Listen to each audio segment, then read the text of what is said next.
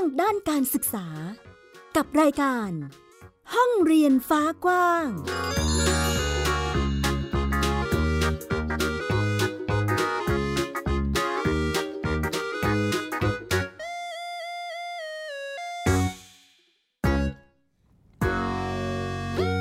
วัสดีค่ะ ต้อนรับคุณผู้ฟังทุกท่านเข้าสู่รายการห้องเรียนฟ้ากว้าง กลับมาพบกับมิวอัยดาสนศรีเช่นเคยนะคะ มาพร้อมกับเรื่องราวข่าวสารด้านการศึกษาในมิติต่างๆ ที่นำมาเล่าและอัปเดตให้คุณผู้ฟังทุกท่านได้ติดตามรับฟังกันเช่นเคย วันนี้หลากหลายประเด็นเลยทีเดียวค่ะ มีอะไรบ้างนั้นไปฟังค่ะ ที่ประชุมอธิการบดีแห่งประเทศไทยหรือทปอ ได้ข้อสรุปเกี่ยวกับแนวทางการจัดสอบแกดแพดและวิชาสามัญของนักเรียนที่อยู่ระหว่างการรักษาโควิด -19 แล้ว แนวทางการจัดการศึกษาเมื่อเด็กเกิดน้อยต้องทำอย่างไร และความสำคัญของการฝึกทักษะการว่ายน้ำให้กับเด็กในกรณีที่เกิดเหตุฉุกเฉินไทย PBS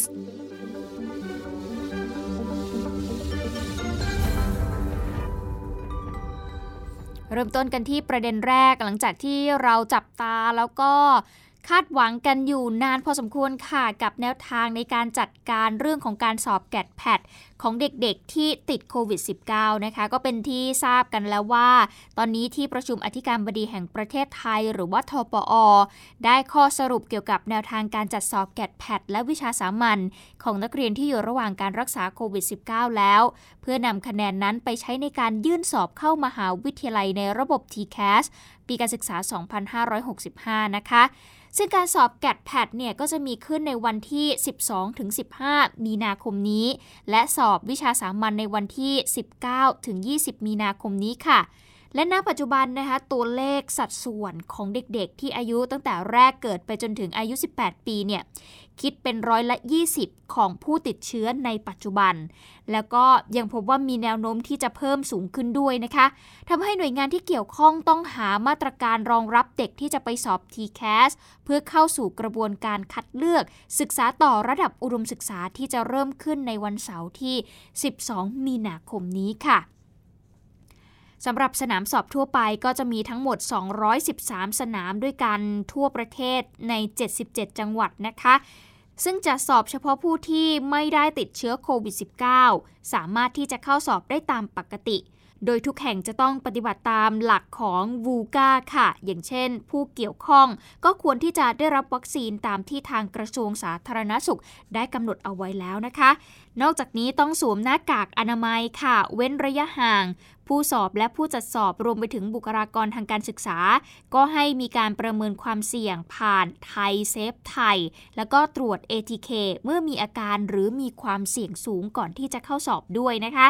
ส่วนการจัดสนามสอบพิเศษสำหรับผู้ที่ติดเชื้อโควิด -19 หรือมีความเสี่ยงนั้น ก็จะแยกออกจากสนามสอบปกติค่ะ เพื่อไม่ให้มีการแพร่ระบาด โดยสนามสอบพิเศษนี้นะคะก็จะมีการประสานกับทางมหาวิทยาลัยที่เป็นศูนย์สอบในแต่ละภูมิภาค ก็คือ ภาคกลางและกรุงเทพมหานคร จะอยู่ที่มหาวิทยาลัยธรรมศาสตร์ ศูนย์รังสิต ส่วนพื้นที่ภาคเหนือนะคะ จะอยู่ที่มหาวิทยาลัยแม่โจ ภาคตะวันออกเฉียงเหนือจะอยู่ที่มหาวิทยาลัยขอนแก่น และมหาวิทยาลัยเทคโนโลยีสุรนารีค่ะ ส่วนภาคใต้นะคะก็จะจัดที่มหาวิทยาลัยวะลัยลักษณ์และมหาวิทยาลัยสงขลานครินทร์ค่ะ เดี๋ยวไปฟังเสียงของรองศาสตราจารย์ชาลีเจริญลาบนพรัตน์ผู้จัดการระบบสอบ t c a s 6 5 ของทางทปอค่ะ สนามสอบพิเศษเหล่านี้นะครับอาจจะมีจำนวนมากขึ้นในภายหลังนะครับ เนื่องจากว่าตอนนี้เราได้กำลังประสานอยู่กับท่านผู้ว่าราชการจังหวัดต่างๆนะครับ ในการจัดศูนย์สอบในรูปแบบของจังหวัดจันทบุรีนะครับ ก็ขอให้น้องๆติดตามประกาศ แล้วก็ดูข้อบังคับเพิ่มเติมมาตรการต่างๆ เพิ่มเติมนะครับ ที่คณะกรรมการควบคุมโรคติดต่อของจังหวัดที่น้องๆอยู่ ได้มีประกาศออกมานะครับทั้งนี้ผู้เข้าสอบต้องมีอาการน้อยหรือไม่มีอาการ โดยสามารถลงทะเบียนในระบบ My TCAS ได้ตั้งแต่วันจันทร์ที่ 7 มีนาคมเป็นต้นไป โดยเลือกสนามที่ต้องการจะไปสอบได้ค่ะ เมื่อถึงวันสอบเนี่ยก็ขอให้เดินทางมาโดยรถยนต์ส่วนตัว กรณีที่ไม่มีรถยนต์ส่วนตัวเนี่ยก็ประสานไปยังสาธารณสุขในพื้นที่ หรือว่าจิตอาสาชุมชน เพื่อให้ช่วยพามาที่สนามสอบพิเศษนะคะ อันนี้ก็คือมาตรการในการจัดการการสอบ TCAS ของนักเรียนไม่ว่าจะเป็นแกดแพดรวมไปถึงวิชาสามัญด้วยนะคะหาทางออกแล้วล่ะว่าสำหรับน้องๆที่ อาจจะอยู่ในช่วงที่มีการรักษาตัวอยู่ หรือว่าอยู่ในการกักตัวใด ๆ ก็แล้วแต่เนี่ยก็ต้องปฏิบัติตามนี้นะคะ ต้องไปตามศูนย์สอบที่มีการจัดเอาไว้ให้ อาจจะลำบากนิดนึงสำหรับเด็กๆ อาจจะอยู่ในพื้นที่ห่างไกลอย่างเงี้ยนะคะ ก็ต้องบริหารจัดการให้ดี ทั้งนี้ทั้งนั้นต้องไปลงทะเบียนในระบบตั้งแต่วันที่ 7 มีนาคมเป็นต้นไปด้วยนะคะ ติดตามรายการของไทย PBS Podcast ได้ทาง www.thaipbspodcast.com แอปพลิเคชัน Thai PBS Podcast หรือฟังทาง podcast ช่องทางอื่น ๆ Spotify SoundCloud YouTube Google Podcast Apple Podcast และ Podbean ต้องยอมรับว่าประเทศไทยของเราก็มีความพยายามในหลาย ๆ รูปแบบที่จะพัฒนาเอาองค์ความรู้ที่มีนะคะ ไปพัฒนาชุมชนไปพัฒนาการศึกษาต่าง ๆ นะคะ โดยการรวบรวมเอาองค์ความรู้เนี่ยมาใช้ในการประมวลผลค่ะแล้วก็มีหนึ่งความพยายามจากฝ่ายที่ทำหน้าที่ในการจัดทำข้อเสนอแนะด้านการศึกษา ได้มีการพัฒนาแอปพลิเคชัน รวบรวมข้อมูลและงานวิจัยด้านการศึกษา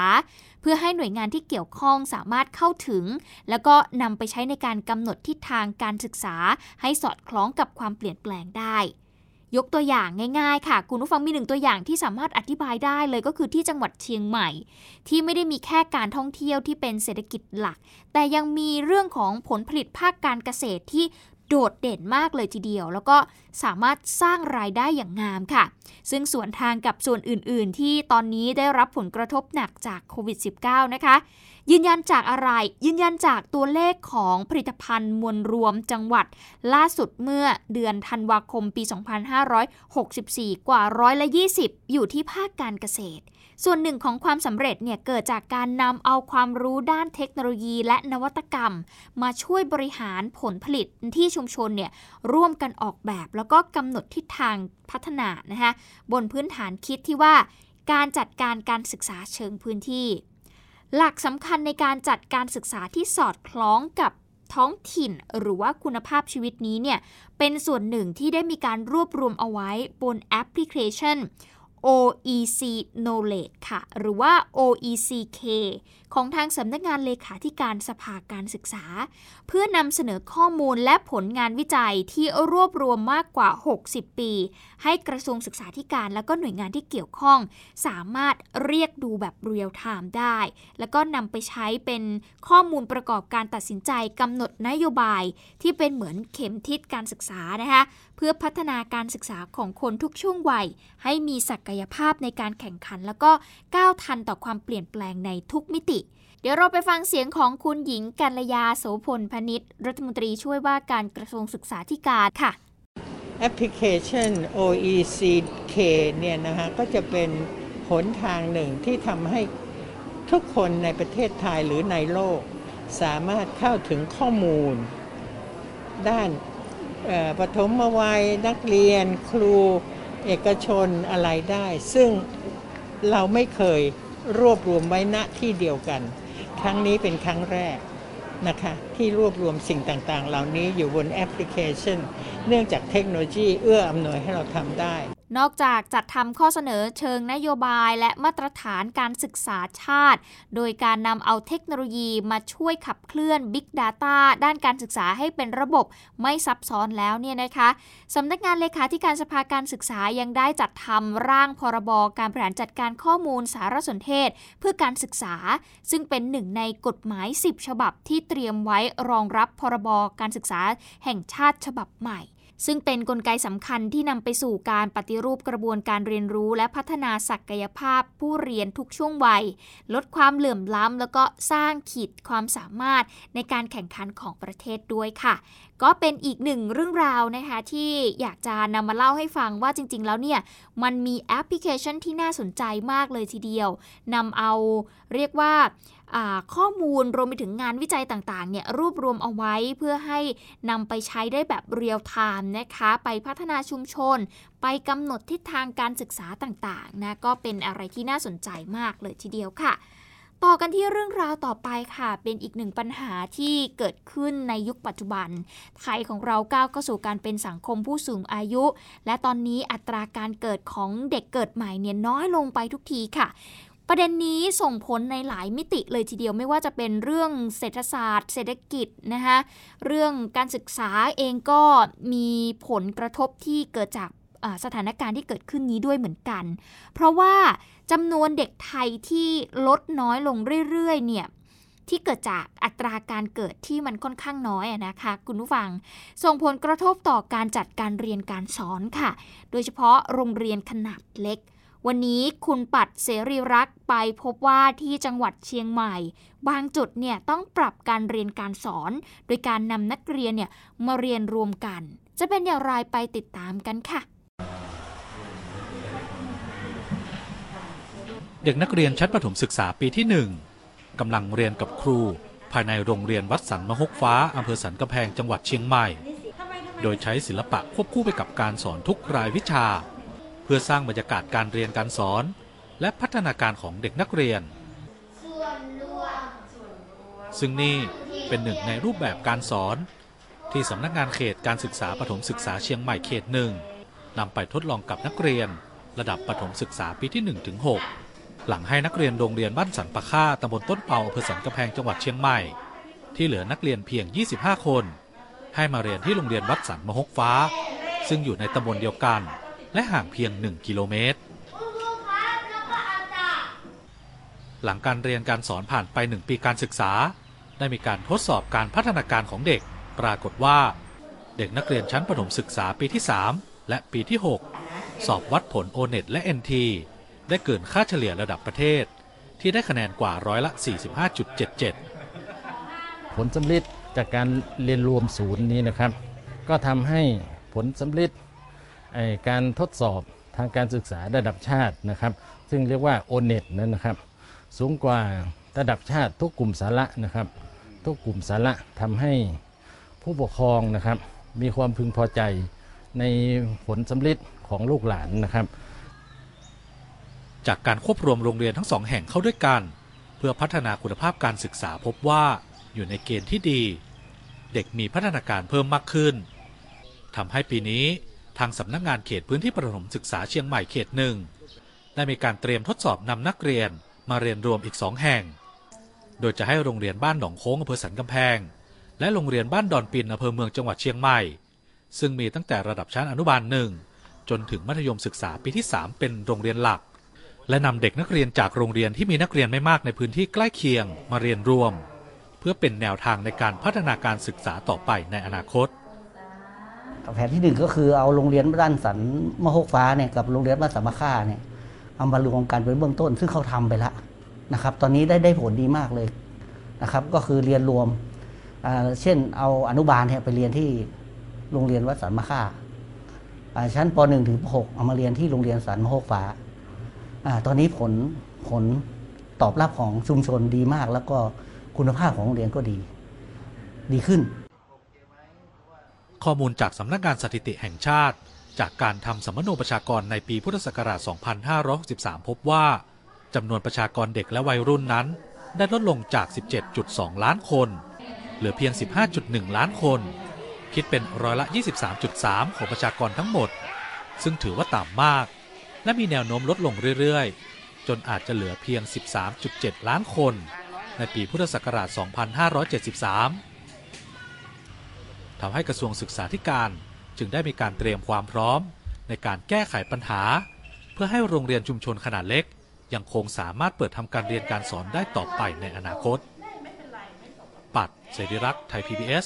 รายงานคำว่าแขนนะคะคำว่าแขนแม้เด็กจะเกิดน้อยลง แต่ปัจจุบันยังพบว่ามีเด็กบางส่วน หลุดออกจากระบบการศึกษาด้วยปัจจัยต่างๆ ค่ะ อย่างเช่น การขาดแคลนทุนทรัพย์ โดยเฉพาะเมื่อมีสถานการณ์โควิด -19 แบบนี้มาซ้ำเติมนะคะยิ่งทำให้พวกเขาเนี่ยแยกเข้าไปใหญ่ ดังนั้นเรื่องของทุนการศึกษาจึงเป็นความหวังสำหรับเด็กหลายคนเลยทีเดียวค่ะ เสียงสะท้อนของเด็กบางส่วนบอกว่าสนใจจะศึกษาต่อในสายอาชีพ เพราะมองว่าตลาดแรงงานยังมีความต้องการอยู่ ล่าสุดมีความพยายามที่จะเข้าไปช่วยสนับสนุน เพิ่มเติมความฝันให้กับเด็กๆได้พัฒนาความรู้แล้วก็ต่อยอดได้ในอนาคต นี่คือความหวังเล็กๆ ของเด็กกลุ่มนี้ จะเป็นอย่างไรไปติดตามจากรายงานค่ะ ปัญหาครอบครัวหลักคือค่าใช้จ่ายภายในบ้านเนี่ยค่ะ แล้วก็พ่อทำงานคนเดียว ไม่ได้อยู่กับแม่เขาเขาคอยแยกทางกันก็เลย รายได้ทั้งหมดปัญหาทางบ้านทั้งหมดก็ถึงหนวกที่พ่อคนเดียวค่ะนรกมลแก้วอ่อนหรือน้องแพร นักศึกษาระดับชั้น ปวสหนึ่งสาขาวิชาการท่องเที่ยวและโรงแรม วิทยาลัยเทคโนโลยีโปลิเทคนิคลานนาเชียงใหม่ สะท้อนข้อจำกัดของครอบครัว ที่เกิดขึ้นจากวิกฤตโควิด -19 ตลอด 2 ปีที่ผ่านมา แต่ด้วยความไม่ย่อท้อตั้งใจเรียนและยังเป็นเด็กกิจกรรม ช่วยสร้างชื่อเสียงแก่สถาบันมากมายทำให้เธอได้รับทุนยกเว้นค่าธรรมเนียมการเรียน และทุนค่าอาหาร ช่วยให้เธอได้เรียนอย่างที่ตั้งใจคิดว่าทุนเรียนนี้มันสำคัญกับเราอย่างไรบ้างมันสำคัญสำหรับนักเรียนที่เขาไม่มีโอกาสอะค่ะ ว่าเขาไม่มีโอกาสที่จะได้เรียน บางคนเขาครอบครัวเขายากจนอาจจะยากจนกว่าหนูก็มีด้วยอย่างนี้ยค่ะ ก็อาจเป็นทุนที่สำคัญสำหรับใครหลาย ๆ คนเลยก็ว่าได้ค่ะ ไม่เฉพาะน้องแพรสถาบันแห่งนี้ยังให้ทุนเรียนและทุนอาหาร แก่นักศึกษาที่ขาดแคลนทุกระดับ เพื่อให้เด็กกลุ่มนี้จบการศึกษาและมีงานทำล่าสุดได้รับคัดเลือกให้เป็นหนึ่งใน 58 สถาบันจากทั่วประเทศ ในโครงการทุนนวัตกรรมสายอาชีพชั้นสูง รับนักศึกษาเข้าเรียน ในสาขาเทคโนโลยีสารสนเทศจำนวน 30 ทุน แบ่งเป็นเด็กพื้นที่จังหวัดเชียงใหม่ 24 คน และพื้นที่นอกจังหวัดเชียงใหม่อีก 6 คน ผู้ผ่านการคัดเลือกจะได้รับการสนับสนุนค่าเทอม ค่าใช้จ่ายในการเรียน และค่าครองชีพ เดือนละ 7,500 บาท รวมเงินตลอดหลักสูตร 280,000 บาท ก็ต้องยอมรับว่าสาขาอ่าเทคโนโลยีสารสนเทศเป็น สาขาที่เกี่ยวเรื่องกับเรื่องของอคอมพิวเตอร์ เรื่องของการที่จะนำข้อมูลสารสนเทศนั้นมาใช้ ก็น่าจะเป็นประโยชน์กับผู้ที่สำเร็จการศึกษาและออกไปสู่การมีงานทำสำหรับนักเรียนชั้นม .6 หรือ ปวช 3 ที่สนใจขอรับทุน ต้องมีผลการเรียนเฉลี่ย 3.00 ขึ้นไป ขาดแคลนทุนทรัพย์ มีความมุ่งมั่นในด้านการเรียน สามารถยื่นสมัครได้ถึงสิ้นเดือนกุมภาพันธ์นี้ จากนั้นกรรมการหลายภาคส่วน จะร่วมพิจารณาอย่างรอบคอบ ยึดหลักความถูกต้องเป็นธรรม และผู้ที่ได้รับการคัดเลือกจะมีการติดตามดูแล เพื่อให้เด็กเรียนจนจบหลักสูตรตามเป้าหมายของโครงการ พยุงศักดิ์ศรีวิชัย ไทย PBS รายงานมาต่อกันที่อีกเรื่องนะคะคุณผู้ฟัง เป็นเรื่องเกี่ยวกับการเรียนรู้นอกกรอบจาก กมลคีมทอง ถ้าพูดถึงครูโกมลคีมทองเนี่ยหลายคนอาจจะไม่รู้จักนะคะต้องย้อนไปปี 2513เขาคนนี้คือครูรุ่นใหม่ค่ะ ครูนอกกรอบที่ไปสร้างโรงเรียนในเหมืองแร่ที่จังหวัดสุราษฎร์ธานีด้วยอุดมการอยากจะมอบการศึกษาให้กับเด็กยากจน แต่ว่าทำได้เพียงแค่หนึ่งปีเท่านั้นก็ถูกลอบยิงเสียชีวิต เวลานี้ใครหลายคนพยายามจะสานต่ออุดมการของครูโกมลนะคะ แต่ก็ต้องเจอกับปัญหาและอุปสรรค เราจะไปติดตามเรื่องนี้กับคุณบุตรศิรินยิ่งเกียรติกุลค่ะ ถ้าพูดถึงครูโกมลท่านนี้เป็นตัวอย่างของผู้ที่มีอุดมการนะคะ และทุกปีค่ะ มูลนิธิโกมลคีมทอง ก็จะเชิญบุคคลที่เป็นนักต่อสู้ ในระบบที่ไม่เป็นธรรมของสังคมมาปาฐกถาค่ะ ส่วนในปีนี้ที่โควิด -19 กระทบหนักกับด้านการศึกษา ครูสัญญามัคริน ครูรุ่นใหม่จากขอนแก่น โดดเด่นด้านการสร้างการเรียนรู้คู่กับงานพัฒนาชุมชนก็ถูกเชิญมาพูด เรื่องของการเปลี่ยนห้องเรียนเพื่อเปลี่ยนสังคมด้วยนะคะ คุณสัสิธรสุขบดผู้สื่อข่าวของเรา มีตัวอย่างการทำงานของครูสัญญา ชวนคุณผู้ชมไปดูกันค่ะ ว่าคุณครูต้องต่อสู้กับอะไร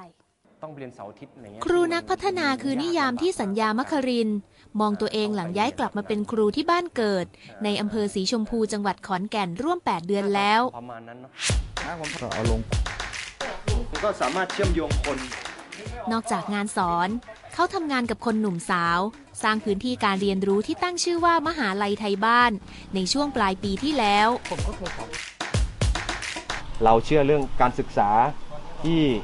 อ่าทุกคนสามารถมีอำนาจในการลุกขึ้นมาทำอะไรสร้างสรรค์ในบ้านตัวเองได้ รูปแบบการศึกษาที่ไร้ขอบอายุ ใช้ชุมชนเป็นห้องเรียน มีชาวบ้านคอยเป็นครู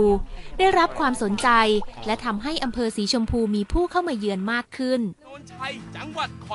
ย้อนกลับไปก่อนครูสัญญาจะมาอยู่บ้าน เขาเป็นครูของเด็กๆ โรงเรียนเทศบาลบ้านโนนชัย ในเมืองขอนแก่นมากกว่า 10 ปี ช่วงโควิด -19 กระแทกหนัก เขาเปลี่ยนมุมมองจากเด็กต้องมาหาครู เป็นครูออกไปหาเด็ก แล้วออกแบบการเรียนด้วยกัน เฮ้ยวันนี้เดี๋ยวครูจะไปเยี่ยมเองนะเว้ย อยู่อยู่บ้านอยู่ใช่ไหมสักครึ่งชั่วโมงถึงปะประมาณนั้นนะ เออ บอกพ่อกับแม่ด้วย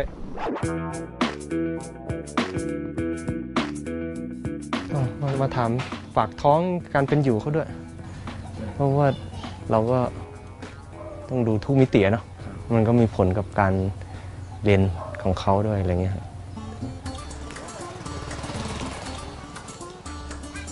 สวัสดีครับ พี่บีมอยู่ไหมลูกอ่าบอกพี่บีมหน่อยบอกครูสอยอมาเยี่ยมเออเยี่ยมก็ได้ ครูสัญญาเชื่อมาตลอด ว่าการศึกษาที่ดีมาจากความสัมพันธ์ที่ดี เขาชอบจัดกิจกรรมมากกว่าสอนวิชาการ แต่ดูจะสวนทางกับระบบที่วางรูปแบบไว้แล้วมันเป็นปีที่ดีที่สุดในช่วงนี่คือเรื่องเล่าในงานปาทกถามูลนิธิโกมลคีมทอง ก่อนที่เขาจะตัดสินใจลาออกในปีหน้า เราพยายามทำโรงเรียนทางเลือกในระบบ มันเป็นเรื่องยากมาก มันเต็มไปด้วยอุดมการณ์ครับ แต่สิ่งที่เรา ไม่ได้เตรียมตัวคือความผิดหวังจากความตั้งใจและเจตนาดีที่เราเชื่อ นักเรียนก็มีธรรมชาติการเรียนรู้อีกแบบหนึ่งครูเองก็เหมือนกัน ครูก็มีธรรมชาติกับการอสอนหรือการออกแบบการเรียนรู้แบบหนึ่งอย่างเงี้ยแต่เหมือนในระบบการศึกษาเรามันยังมีแพทเทิร์นครูต้องเป็นแบบไม่กี่แบบอะไรเงี้ยฮะซึ่งแบบที่เขามีให้มันอาจจะไม่ไม่เหมาะกับธรรมชาติของเรา ครูสัญญาไม่ต่างจากครูหลายคนที่เลือกยุติหน้าที่เพื่อหนีระบบงาน แม้จะพยายามเป็นครูที่ดี ซึ่งมีทั้งคำชื่นชม และคำเชิดชู แต่ไม่ได้หมายความว่าพวกเขาจะถูกสนับสนุนให้มีพลังอยู่กับการศึกษาในระบบต่อไปสัสิธรสุขบดไทย PBS รายงาน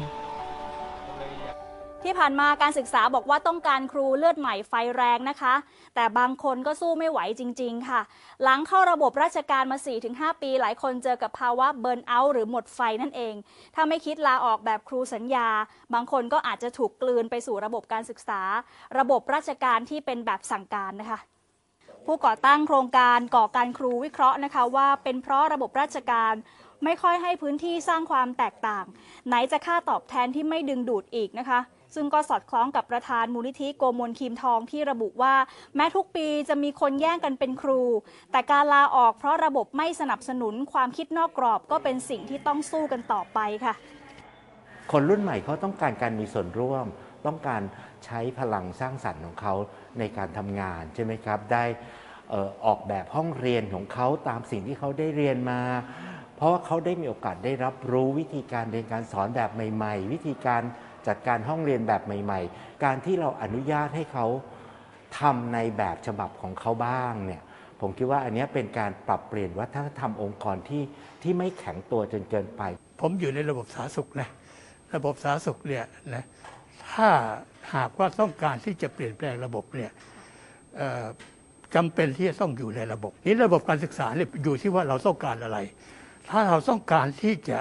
เเอ่อเรียกว่าปรับปรุงระบบนะ ต้องปรับปรุงจากภายในนะฮะถ้าไปปรับปรุงจากภายนอกเนี่ยเราอาจจะสร้างคล้ายๆ กับยูโทเปีย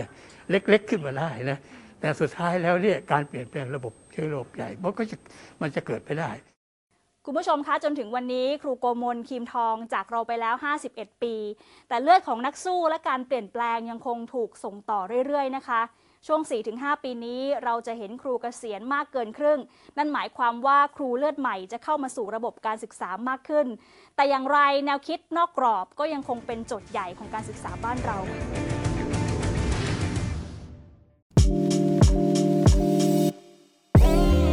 ติดตามข่าวสารและความเคลื่อนไหวของไทย PBS Podcast ได้ทาง Facebook, YouTube, Instagram และ Twitter เพียงเซิร์ชคำว่า ไทย PBS Podcast จากเหตุการณ์ที่เกิดขึ้นกับคุณแตงโมนิดานะคะ คุณผู้ฟังตอนนี้ก็เป็นเหตุเศร้าเสียใจนะคะ ก็แสดงความเสียใจไปยังครอบครัวของคุณแตงโมด้วยนะคะ จากเหตุการณ์ที่เกิดขึ้นเนี่ยด้านหนึ่งนะคะเป็นการช่วยกระตุ้น ให้คนเนี่ยหันมาตระหนักถึงทักษะของการว่ายน้ำให้มากขึ้น ประกอบกับช่วงนี้ เข้าหน้าร้อนแล้วนะคะ เป็นช่วงที่เด็กเสียชีวิตจากการจมน้ำมากที่สุดค่ะทำให้หน่วยงานในจังหวัดนครราชสีมาจัดอบรมฝึกทักษะ การเอาตัวรอดจากการจมน้ำให้กับเด็กๆ อย่างเช่น การลอยตัวในน้ำโดยปราศจากอุปกรณ์ เป็นอีกหนึ่งทักษะที่เด็กๆนะคะเขาได้เรียนรู้จากทีมวิทยากรของมูลนิธิพุทธธรรมฮุก 31 นครราชสีมาทำให้เมื่อเด็กๆตกน้ำเขาสามารถที่จะลอยตัว โดยใช้ปอดของตัวเอง เป็นเสมือนกับเสื้อชูชีพค่ะ เพื่อประหยัดแรงรอให้คนมาช่วยได้นะคะ นอกจากนี้ยังมีเทคนิคการว่ายน้ำ การประถมพยาบาลในเบื้องต้น และการใช้อุปกรณ์ช่วยชีวิตของผู้ประสบภัยทางน้ำ ซึ่งนี่ก็เป็นความร่วมมือจากหลายหน่วยงานเลยทีเดียวในจังหวัดนครราชสีมา มีการจัดฝึกทักษะให้กับเด็กๆ นักเรียนป .1 ถึงม .3 นะคะจำนวนกว่า 240 คน ลดอัตราการจมน้ำของเด็ก เพราะว่าที่จังหวัดนครราชสีมาเนี่ยเป็นหนึ่งใน 35 จังหวัดที่เป็นพื้นที่เสี่ยงสูง ตามเกณฑ์ที่กองป้องกันการบาดเจ็บได้มีการกำหนดนะคะจึงต้องเร่งจัดกิจกรรมเด็กไทยว่ายน้ำได้ขึ้นมา ในพื้นที่นะคะให้ครอบคลุมมากที่สุดค่ะซึ่งถ้าหากดูข้อมูลจากกระทรวงสาธารณาสุข เราจะพบว่าในปี 2554 ถึงปี 2563 เนี่ย มีเด็กอายุต่ำกว่า 15 ปีจมน้ำเสียชีวิตอยู่ที่ 7,794 คน เฉลี่ยปีละ 779 คน หรือวันละ 2 คน โดยเฉพาะในช่วงฤดูร้อนนะคะ ยิ่งปิดเทอมเนี่ย โอ้โห เป็นช่วงที่พบอุบัติเหตุแบบนี้บ่อยมากนะคะ เป็นช่วงที่เด็กเนี่ยจมน้ำเสียชีวิตมากที่สุดเลยก็ว่าได้ อย่างในปี 2562 เนี่ยมีเด็กจมน้ำเสียชีวิต 559 คน ส่วนใหญ่จะเกิดเหตุในวันเสาร์และวันอาทิตย์ แล้วก็ช่วงที่เกิดเหตุเนี่ยจะอยู่ในช่วง 15 นาฬิกาถึง 18 นาฬิกาโอ้โหเป็นช่วงที่เด็กกำลังออกไปเล่นน้ำเลยทีเดียว ดิฉันจำได้ว่า